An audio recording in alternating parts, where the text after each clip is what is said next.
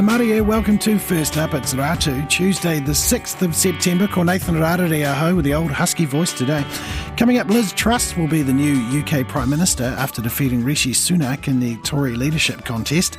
Across for reaction from the UK. Also, aid agencies warn Pakistan is in need of long term assistance after the death toll from the catastrophic floods. As they continue to rise, Nationals Deputy Leader Nicola Willis says the a Rotorua emergency housing provider should be investigated over allegations of substandard motel accommodation that's costing millions. We need an investigation not only into that company, but the monitoring that's gone on by government agencies, the funding that has allowed that situation to occur.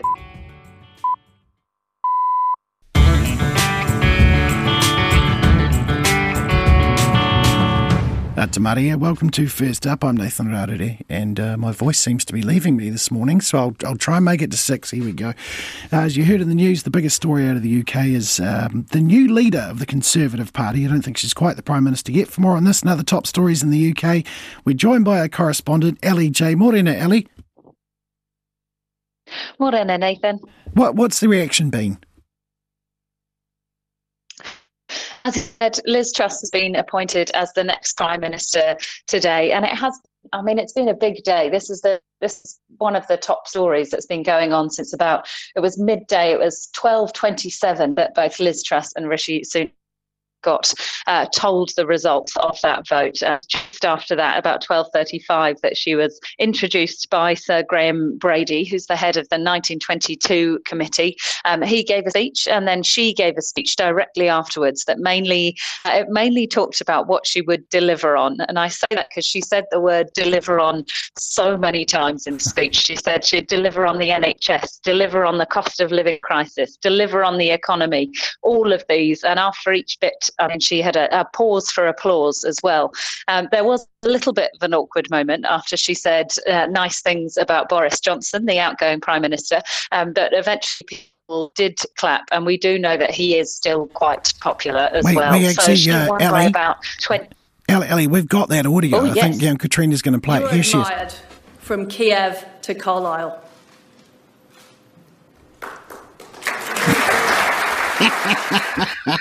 Ah, the, the first hand claps are beautiful. Oh, Sorry, what, what oh. else was she delivering on? See what I, Oh, all kinds of. Well, again, at one point she said, deliver, deliver, deliver, and then went on to talk about um, that cost of living crisis, the economy, all these things. So I think it must have been, well, it was key to the speech as well. She got about um, 57% of the vote from the Conservative Party membership, not as big as as people um, predicted. And it is quite interesting from the reaction. So listening a lot um, to what people are saying just after the announcement on radio show I was listening to, they asked uh, for feedback in support of Liz Truss, which was quite interesting. They said quite a few getting in touch saying they weren't happy. They were saying if you are if you are happy about this, and get in touch as well. Also worth noting, some of the polls coming up talking about who people in the the whole of the country would want to be prime minister. Rishi Sunak was winning in some of those uh, as well, and less than less than about one percent of the country um, were involved in this vote main question that people have been asking today is to do with the energy crisis. It's with the cost of living crisis. Um, Liz Truss has been quite quiet on this, or quite quiet on sort of firm policy in. Aside from saying she'll um, cut taxes and deliver on the economy, we're not, not yet quite sure what will happen and have been told that we can expect uh, a big announcement about this on Thursday. So, potentially a package of measures to help people um, she was talking about an energy price freeze, uh, an energy bill freeze as well. So she said today there's no time to lose. And on that, she's absolutely right because people are really struggling. Ellie, um, well, we'll forget about politics for a second. Let's go to royals or former royals here. The Duke and Duchess of Sussex, I think everyone knows them as Meghan and Harry, um, they're due back in the UK, uh, but there's a, a bit of a row there. There is a bit. So they have. They are actually already in the UK. So yes, this story is about Harry uh, and Meghan. They arrived in the country on Saturday, and they were in Manchester today. So Meghan is uh, making a speech. She'll shortly be making a speech at the One Young World 2022 summit.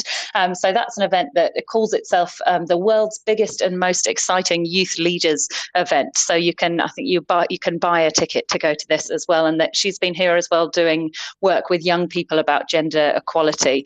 Um, the, the reason it's making news is it's the first public appearance here since the Queen's Platinum Jubilee, and it's also her first speech in the UK, her first uh, official appearance in the UK since she stopped being a working royal, or since they both did. So lots of people as well talking about the fact that they arrived on a commercial plane, and that's been mentioned a lot. Also, the fact that they just got on a, a train from London to Manchester, uh, but they're not here for long. They're off to Dusseldorf tomorrow to talk about the next Invictus Games, which is the charity that Harry supports.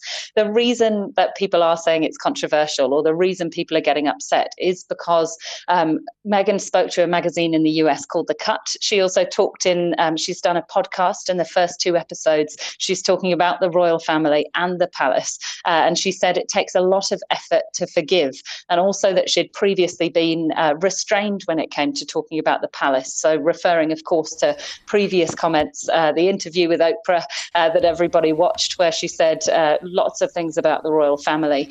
And now people also talking about whether or not they'll see Prince William, whether or not they'll go and see the Queen. I mean, it's unlikely, and they're saying it's very unlikely they'll do either of those things. Um, but I'll as you said, people, I mean, people love stories about this. Yeah. Um, people love it. So we'll hear more about it for sure. Wonderful. Thank you, Ellie. Uh, Ellie J. Loining, uh, joining us live out of the UK, and we'll cross uh, later for more reaction too. Let's go to Australia now, where the New South Wales opposition is promising to ban phones at schools if it's elected in March in an effort to boost academic standards. Three other states already have a policy in place, but do phone bans even help kids do better at school? The ABC's Isabel Rowe reports. Prying a teenager away from their phone is hard work, and that includes during school hours. Year 11 student Bridie goes to a school in Queensland where phones are technically banned in the classroom. We can have them in our bags, but they have to be put in our locker as soon as we get to school. And then we can get them again when, you know, we leave school. So, like, basically, for the whole day, they need to be in our locker. And who actually follows that rule? Um, basically, no one. Like, everyone has it in their pockets or, yeah, in their bags. While her classmates are always carrying and sometimes using their phone in class, she doesn't see it as too big of a distraction. If we go to the bathroom, we can look at social media or we can like text our parents and stuff. Like it's it's not a super constant thing that everyone uses it, just everyone has it on them. Year 9 student Edie lives in New South Wales, where the opposition is promising to ban phones in public high schools if it's elected in March. She says at her school, phones are an education tool. You know, we use it for entertainment purposes, but like we use it so, like we rely on it so much in school because it's almost just as important as a computer because you use a phone to record videos. If you have an assessment task that requires you to film something or you take photos of your work to submit it. Phones are banned in high schools in Victoria, Tasmania, and Western Australia. New South Wales opposition leader Chris Minns wants his state to do the same, saying kids can't be trusted to keep phone use to academia only. We can't expect young people who lack the maturity and discipline to turn off social media and look at, for example, a math problem when adults in the same situation find it difficult, if not impossible, to do the same thing. And he says there's evidence children do better at school without their phones. The results from studies in the UK indicate better testing results for 16 year olds in schools that didn't have mobile phones within the classroom. So the evidence is in from other jurisdictions around the world. I don't want to see New South Wales kids suffer a disadvantage as a result of not making the change. That's why New South Wales Labor is announcing it this, this morning.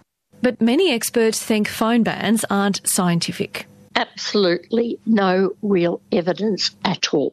Queensland University of Technology professor Marilyn Campbell researches cyberbullying among children and hasn't seen any convincing evidence that phone bans work people say obviously um, you could cyberbully on your phone if you're at school. Yes, that's true, but they also face to face bully while they're at school, or they can cyberbully while they're home. Some uh, government politicians have also relied on saying, well, academic results must be better.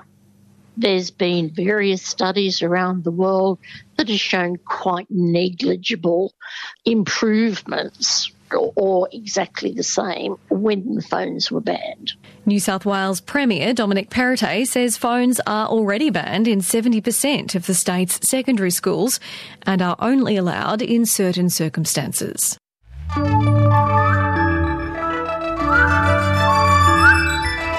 Quarter past five. You're listening to old croaky voice me here at First Up at RNZ National. Um, I just wanted to know first off, good folks of Dunedin in the deep south, tell me about your snowfall. Is there enough out there to make a, uh, a snowman with? I was jealous of your cold weather yesterday. We just had rain in Auckland, it was awful. Um, and uh, also that story that we've just had there about banning phones. Uh, do you think banning phones actually helps kids do better in school? Okay, do you think they do? Um, uh, you can text me on your phone, uh, 2101, uh, but not if you're in class. Well, uh, to Japan now, where the country is preparing to open its doors a little wider to tourists. I'm just worried about my voice. here. I don't know if I'm going to make it through the show. I'll try. I'll try. It could be the rest of the show with Nicholas Poynton or Barry Guy or Marvash. I'm not sure. It'll be someone anyway. Uh, to Japan now, where the country is preparing to open its doors a little wider to tourists. Um, and it's been, of course, uh, the case since the start of the pandemic. It's been closed. Uh, our Tokyo correspondent, Chris Gilbert, explains. Yeah, I mean, uh, what's that? You might be able to smell right now. It might be the scent of uh, karaage, yakitori, and okonomiyaki wafting a little bit stronger over the Pacific Ocean as Japan pushes its doors open a little bit further to the rest of the world, still one of like, you know, like the top G7, you know, richest countries in the world or whatever, that still has its borders more or less closed. Uh, in June, they opened them a little bit, being like, okay, if you're a tourist, you can come back to Japan now, or you can visit Japan now, but you have to do uh, book everything through a travel agency, and you have to have a tour guide with you holding your hand the whole time, oh. and you have to jump through all these hoops. So what they've effectively done now is they've ditched the tour guide and they've ditched the PCR tests. From September 7th, you won't have to do a pre-departure PCR test anymore and uh, you won't have to have uh, the, the little person with the flag, uh, you know, just walking in front of you everywhere you go. You will still have to book through a travel agency, and it does have to be um, a Japan-based travel agency, such as Japan iCan or Kinki Nippon Tourist, yeah. both real travel agencies, yes, that recommended for foreign travelers. And uh, then you have to do regular checkups with them uh, when you land in the country. They have to call you and, and brief you on safety measures about how things are done here, which is the most Japanese thing I've ever heard. And why is this happening with 25, 35,000 cases a day and everyone's already been sick a couple of times? No one knows. In fact, there's a post on um, the Return to Japan support group on Facebook that I follow that has um, it's kind of got a, a summary of all the updates, and it has a subheading which reads, "Why is this happening?" And there's just no answer written below it, which I love because nobody knows.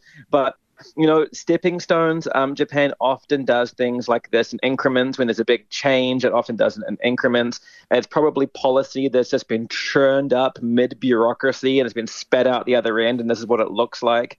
And it also, perhaps for you know, like just image reasons, Japan wants to show domestically, you know, the people here that you know they're still going to try and manage people, um, you know, manage foreign tourists post pandemic uh, mm. as they start to come back into the country through these J- Japanese travel agencies. But I reckon my theory is that by Christmas time, this thing is wide open again.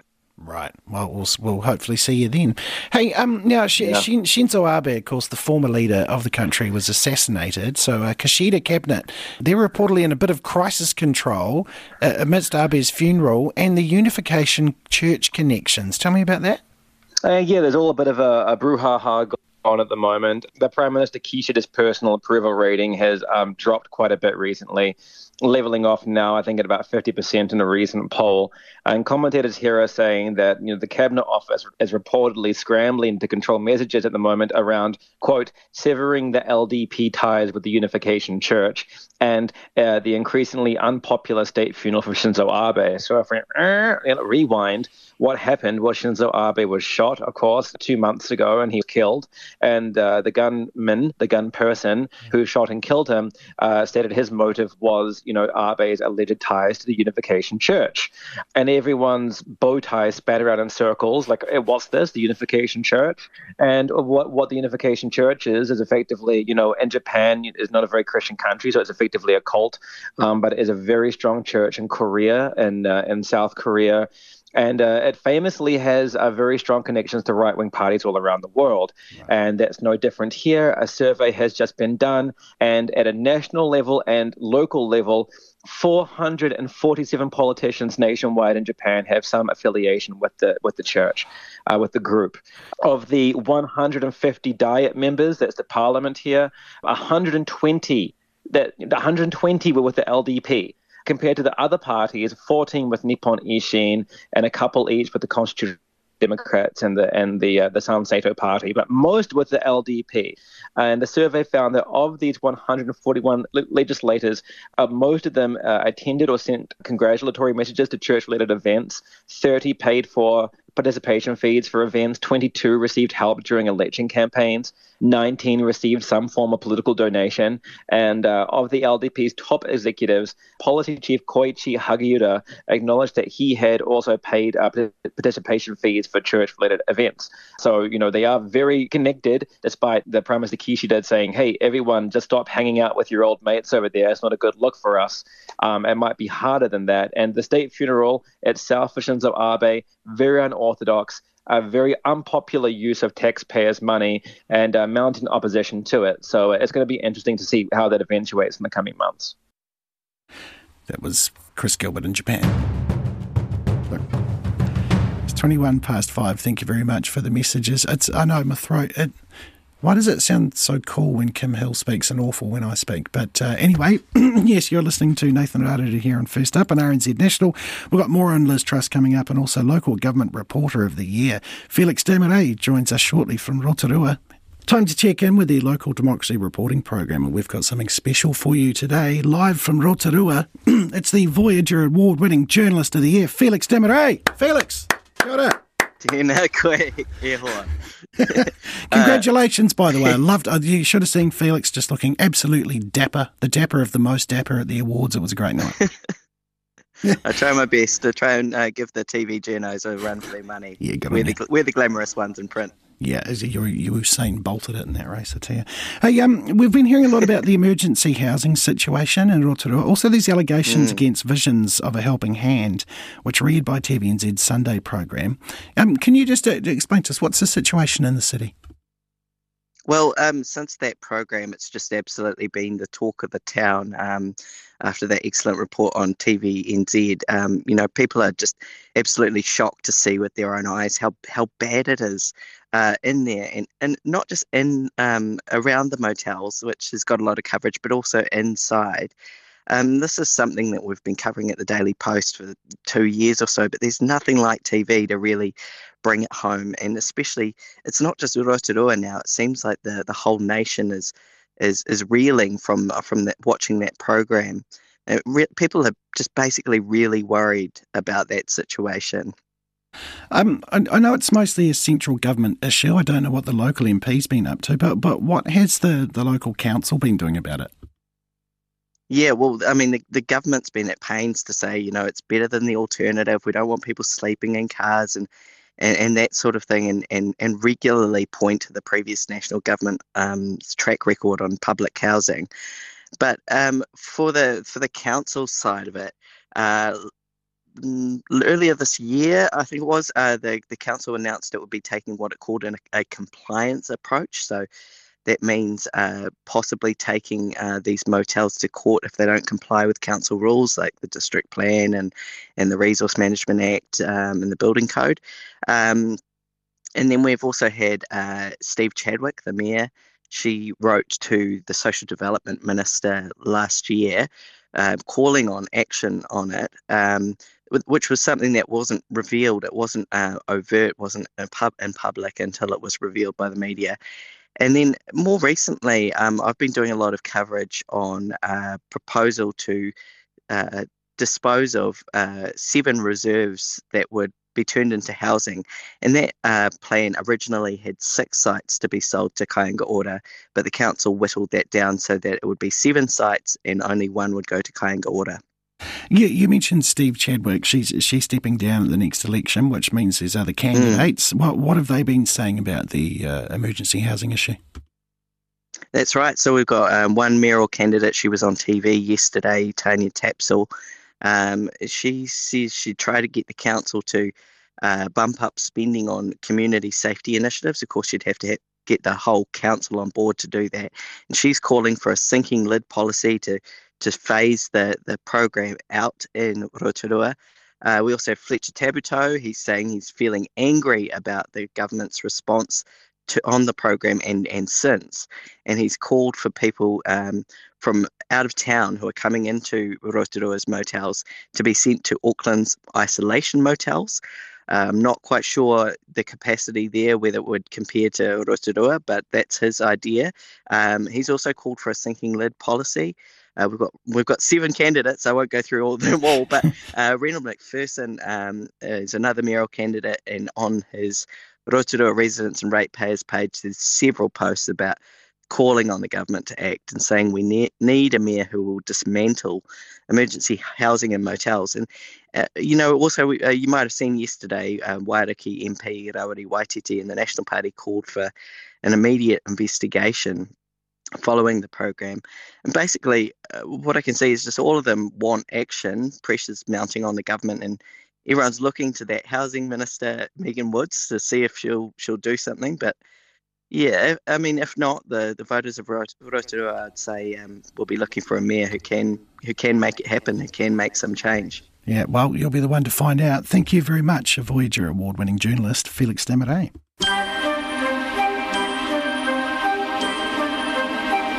Like sands through the hourglass, so are the days of our lives. Yes, it's the uh, 6th of September. 39 years ago, Paul Simon released You Can Call Me Al. Still hasn't apologised. Uh, Idris Elba is 50. Macy Gray is 55. Rosie Perez is 58. And Roger Waters today turned 79 years old. There you go. Um, catchy names in the news today. The first aircraft to do a loop the loop was on this day in 1913 by Adolphe Périgueux in France. And the very first supermarket opened in the world. It was called the Piggly Wiggly. And it was in Clarence Saunders. Uh, it was opened by Clarence Saunders in Memphis, in Tennessee.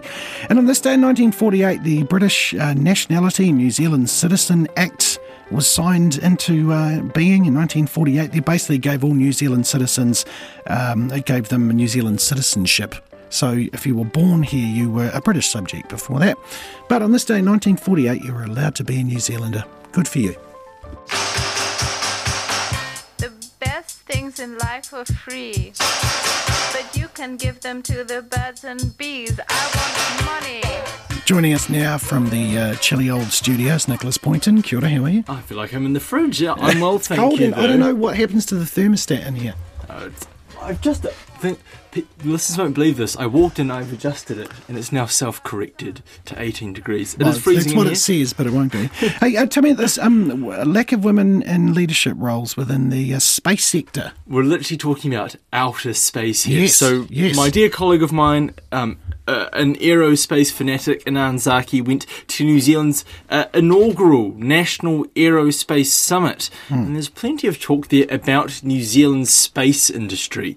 And I couldn't help but think, what is the space industry? So before I came down here, I googled it, and it came up with things like private flights to space, uh, sort of commercial endeav- endeavors in space. Yeah. The thing is, you know, setting up satellites, Yes. and then also just commercial property, because I guess that is part of the space Commercial industry. property. Oh, space. Okay, right. Yeah. so uh, anyway, anyway, obviously the big company here is the one founded by uh, Peter Beck, that is Rocket Lab, and we had a, a a project engineer from Rocket Lab, Sarah Blyde, spoke, and she was quite critical. Uh, just what it was, what she was saying was highlighting a real issue that the lack of women in leadership roles within the sector is holding holding back the development of future women leaders. She mm. sort of refers to some figures from the United Nations. Women make up only twenty percent of the global space industry, with only about ten percent in leadership roles, and. Uh, she's off the view that it's important for young women entering the industry to see a promising career here, so they have they have someone to essentially to look up for. She says if they don't, she it will result in developing a gender bias, and she said that's what happened to herself in her own experience. You know, a, a belief that maybe uh, women were, were not necessarily as competent as men is because she did not see people like herself in those senior leadership positions. But just on a wider note the local space industry. Who would have thought? But uh, th- there was a lot of talk, talking up the industry, the potential for it. New Zealand apparently actually has a launch pad, so we are. You know, we're doing our own space exploration here. Obviously, on the more we've got our own launch room as well. we've we've at Pakuranga. Oh, like, like we're go. not launching out of Houston anymore. We've got our own one of those. Like that's a job that someone in New Zealand can have. Someone can launch rockets. It blows my mind. It is bonkers. It is. Anyway, thank you very much, Nicholas Poynton, and you can hear more from the business team on Morning Report this morning at ten to seven. Uh, turning to what your New Zealand dollar is being traded for around the world: sixty-one US cents, eighty-nine point six Australian cents, sixty-one point four Euro cents, fifty-two point nine British pence, four point two three yuan, eighty-five point seven Japanese yen, and if you're driving through Kenya uh, you'll be paying uh, one New Zealand dollar for 73.3 Kenyan shillings. It's 25 to 6. Aid agencies are warning Pakistan is in need of long term assistance as the death toll from the catastrophic floods continues to rise. The southern part of the country is the worst affected. I spoke to local journalist Mohammed Hussein Khan, who is in the province of Sindh, uh, where um, which has taken the hardest hit. Uh, Nathan, if uh, I start with, uh, I would say that in Sindh province, death, destruction, and human misery is the second name of this province these days. That's awful. Um, t- tell me about, I mean, evacuations that have gone on and how far away are they from being complete? Evacuation uh, in different pockets in different districts of the rain hit uh, areas is underway. And according to government's uh, official figures, around 6 lakhs uh, 72,000 people have already ended up in different relief camps set up by the government and the district administrations of the respective respective districts. So when they go to these relief camps, where are they far away from where they would normally live? Uh, usually, the relief camps are set up in the government premises, like schools uh, and any government departments of uh, uh like education or health.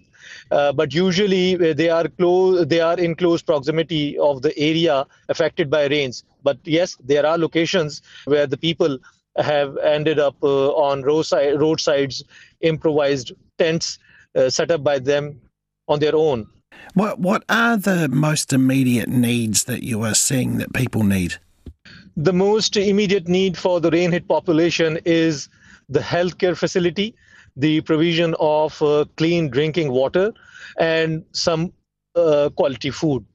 Because they are there are people who are living in open sky on different uh, on different uh, intercity or inter-district roads because they could not re- either reach the relief camps or they did not opt for those relief camps as they wanted to stay close to their village where they work on different farmlands as peasants and I suppose too, I mean, that's all their support network is there, all their all their food is there, and it's hard to leave something like that because they would care about their animals too, wouldn't they? Yeah, of course. Uh, in a recent incident, three of the rain-hit children were run over by a speedy truck on uh, in Badin district, where uh, the people, uh, mostly leaving their inundated villages, uh, reached the roadsides uh, spots where they set up their own makeshift tents. Yeah, yeah. Um, so sometimes what happens in these is, you know, spreads of illness or something like that. Is uh, what, what's it like in the camps at the moment? The conditions uh, in relief camps, obviously, uh, I guess, are not satisfactory you can say because you know the the scale of disaster is very huge and even the government is finding it difficult to tackle with the government is uh, approaching the philanthropists the business community to seek their assistance in terms of uh, supplies of food drinking water and medicines so, can you just tell us uh, the waters have they started receding at all, and is there any hope in sight of that going? Uh, Nathan, actually, uh, the water hasn't started receding because uh, you need to understand a few things. Number one, uh, the Indus River uh, passing through the Sindh province, uh, three barrages, has been in high flood and medium flood levels so far. It is only a couple of days back that the water flows in River Indus at Guddu barrage had started receding, but its impact would be passed on uh, to the downstream barrages after a few days. So that's why the water flows uh, within the river remain uh, a high flood level state. But the point is, the areas that were affected by uh, rains, the uh, monsoonal heavy rains, and the hill torrents coming from a neighboring province called Balochistan. That's Mohammed Hussain Khan, who's currently in the Sindh province in Pakistan.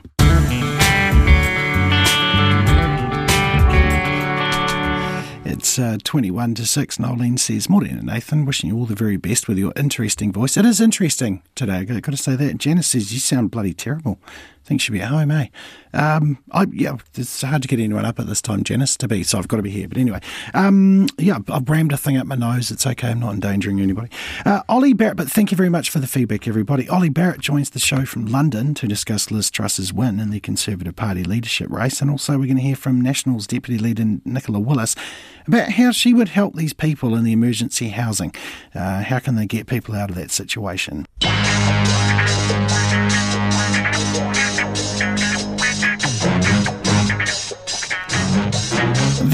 Professionals of RNZ are the morning report team. It's Corin Dann who's here now to talk us through what's happening on the flagship show. Kia ora, how are you? Kia ora, Nathan. Uh, hope you're feeling okay. The old voice yeah, it's, it's, weird. It's just my voice. It's just everything just else is voice. Fine. Yeah, oh, that's annoying. I could probably run um, sub four minute mile.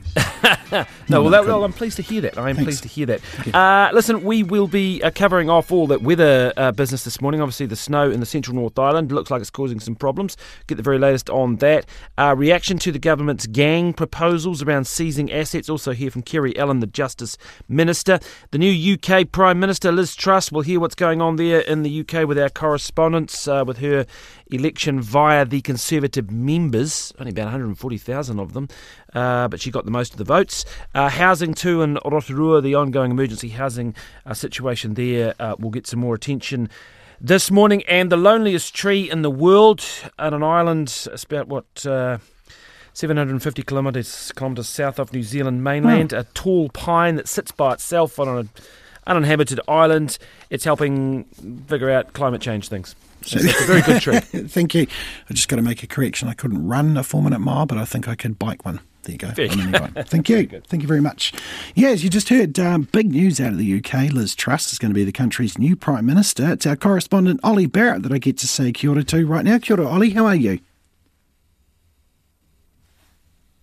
Oh, there we go. I think he's there. Hey, um, Ollie, you you've got me. There we go. What what's the reaction I've been? Got you, yeah. Oh yes, there we go. What's the reaction been so far to Liz Truss winning this race that's it's been going on for ages? It has been going on for ages. I mean, one of the uh, reactions has been that actually the result was slightly closer, I think, than many people had been expecting. Because, as you, as you say, it's been going on for ages, but not just going on for ages. It's been going on for ages with us having a pretty good sense that Liz Truss was going to win, and that, that has actually led to quite a lot of criticism of the Conservative Party for holding this very long contest at a time when there are so many issues for the government of the day to be dealing with. Um, and so that's formed part of the reaction, a, a, surprise that it was slightly closer than some people had been expecting. Uh, and now, really, there's an expectation that Liz Truss is going to have to move very quickly on a number of these issues, not least the cost of living crisis, which the UK is dealing with and facing, uh, much like many other countries around the world. Some polling today has confirmed another element to this, which is that although Liz Truss has won quite uh, convincing victory over Rishi Sunak with the party membership that actually she's quite unpopular with the broader electorate. So she's got a lot of work to do now to convince the part the the country uh, that she's the right person to lead um, the government and the country. Uh, because, uh, as you say, up to now she's really won this victory via the party membership and a previous phase of the competition of the contest with uh, Conservative MPs. Now the job she's got on her hands, as well well as governing is to try and convince uh, the rest of the uh, the rest of the electorate that she's got a new audience now to try and convince that she's the right person for the job. Ollie, I see Priti Patel has already resigned and she's gone. How different do you think Liz Truss's cabinet will look to the one that Boris Johnson had? Well, I, I, think it will look quite different in, in, many ways because it seems, and she could uh, surprise us all, but it seems that she is minded to not stuff it with um, uh, people from across the party, that she might be uh, looking to go down the route of uh, putting her own supporters and her allies into a large number of the key cabinet posts. Sometimes what prime ministers do is uh, bring people in from all wings of the party to try and unify the party. And that's what some conservatives are calling for her to do. But if she opts to actually stick with loyalists for now, it may mean that some of those big beasts from Boris Johnson's uh, party, uh, cabinet, excuse me, who backed Rishi Sunak, that they might find themselves out of a job. As you say, Priti Patel says that she is resigning as Home Secretary and it's her decision and that she wants to move to the back benches. Now, that, that may be partly true, but part of it will also be that she's getting indications from Liz Truss that she's not going to get a job um, in the in the cabinet. So we know that at least one of the big jobs is going to be changing. We, we it's pretty clear that the Chancellor, the Finance Minister role, uh, is not going to go to its incumbent at the moment, Nadhim Zahawi. It's definitely not going to go to the man who had it before that, who was Rishi Sunak. So the, we, we know that uh, some of the biggest posts in government are going to change. And so inevitably it will look and feel different to Boris Johnson's administration. Let's wildly speculate, Ollie which I know is not what, what we do in reporting, but. If, uh, let's just say, a general election, let's just say it gets called in, in a month's time or something, Liz Truss, does she win that election? The polling tells you that she doesn't, uh, and that's one of the uh, the reasons why I think you have to assume that actually she won't call a snap election in the next month. There's been a lot of speculation about that, and you know, uh, the, the, I think the reason for that uh, is that sometimes new leaders do come in and they feel they want to get their own mandate and uh, get their own backing from the public. Well, well, the polling tells you that Liz Truss would be very unwise to do that anytime soon. Now, it may be that she gets into office and rolls out a cost of living plan that is is well received and she gets a big bounce in the polls. And then you can see a, a, a slightly more plausible scenario in which Liz Truss recovers ground against the opposition Labour Party in the polls, perhaps even takes a lead over them, gets ahead of them again in the polls, like the Conservatives were not so long ago. And in that scenario, you can see her going to the public earlier than she has to. But actually, in today's speech uh, in front of Conservative Party members, she she seemed pretty clear that she's aiming for that uh, next election in 2024, which is uh, when we would expect it under normal circumstances. Uh, and that does give her, if that is when the next election is is going to be, it gives her the chance at least to turn things around when it comes to polling and when it comes to public perception. I mean, the other side of that coin is that there are plenty of pitfalls over the next couple of years. Just the cost of living crisis is, is just one of them that is going to make her life very, very difficult indeed. So sure, I mean, the opposite is also true. She could see she could see polling get worse from here rather than better. Thank you very much, Ollie Barrett, joining us here from the UK. You'll hear more about that across the day here at RNZ National. Meanwhile, National, our political parties calling for action over claims that emergency housing tenants in Rotorua have been mistreated by a government-funded organisation which is set up to help them. Visions of a Helping Hand has received almost $14 million from the Ministry of Social Development since its inception in 2017, but tenants told TVNZ the living conditions are far from fit. Look, absolutely. That story made my heart hurt. We need an investigation not only into that company, but the monitoring that's gone on by government agencies, the funding that has allowed that situation to occur. So National is calling for an independent investigation. I think you'd have to have a heart made of stone not to have been moved by some of the stories in that expose last night. Just yeah. awful stuff. Yeah, I mean, any decent human would find it, un, you know, totally unreasonable to expect families to try and live and make a life in, in those conditions that they had there in, in the motel. I mean, some of them didn't, didn't even have cooking facilities there, sometimes there for months or in more cases a year. How would you progress things for those people if, if you are the next government? Well, I think what this proves is that one word slogans like Kiwi Build won't deliver. We need to get to the root cause of housing issues. So, National would take a multifaceted approach. First, free up some of, some of the restrictions that have stopped houses being built, both in the Resource Management Act and the Building Act, making sure that land can be developed and the infrastructure is there.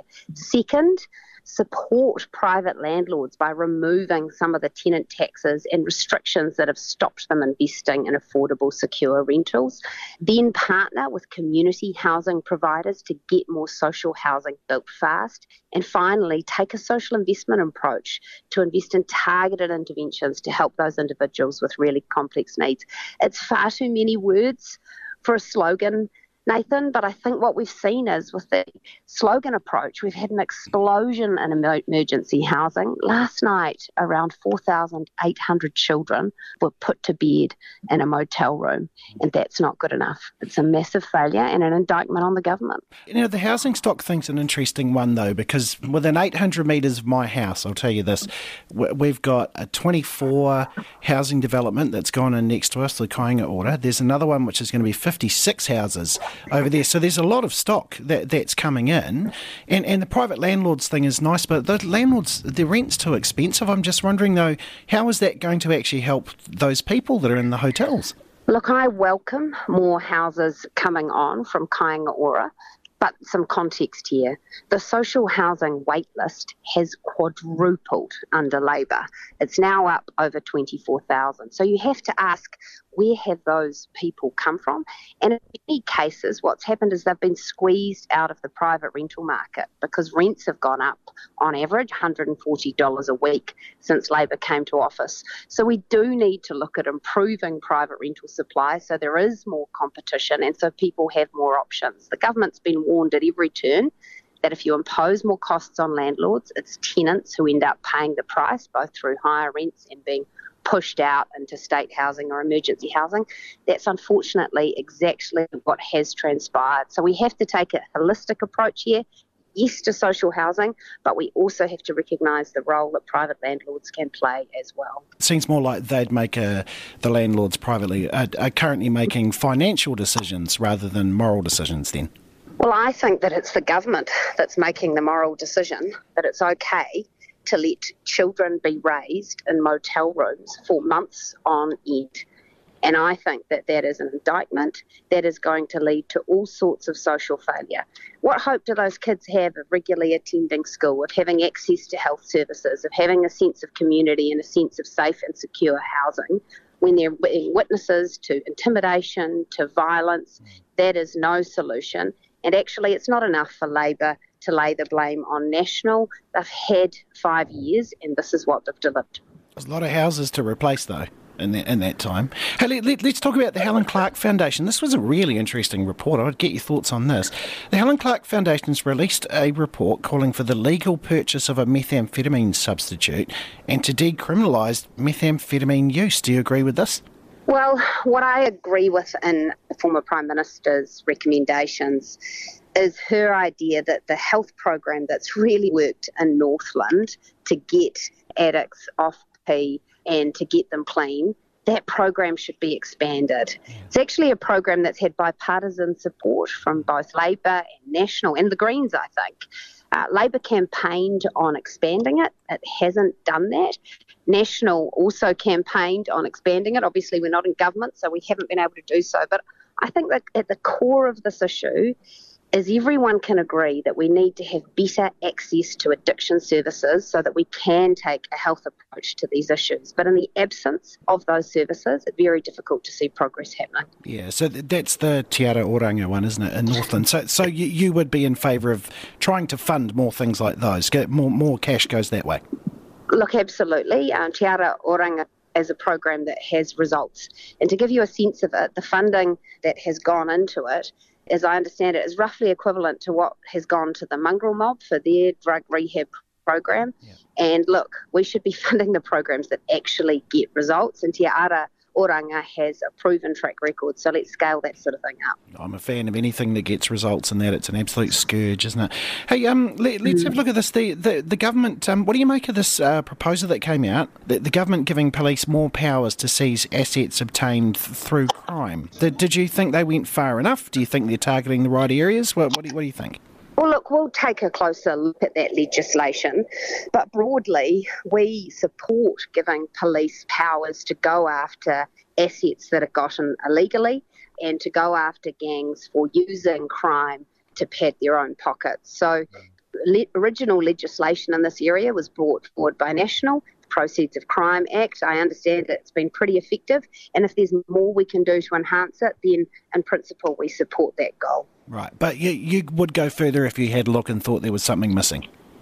Well, if we something or if we thought there were problems with the bill, of course we would speak up on that. Uh, and the legislative process will allow be a select committee hearing, and there'll be an opportunity for us to hear from a uh, large number of experts in the area.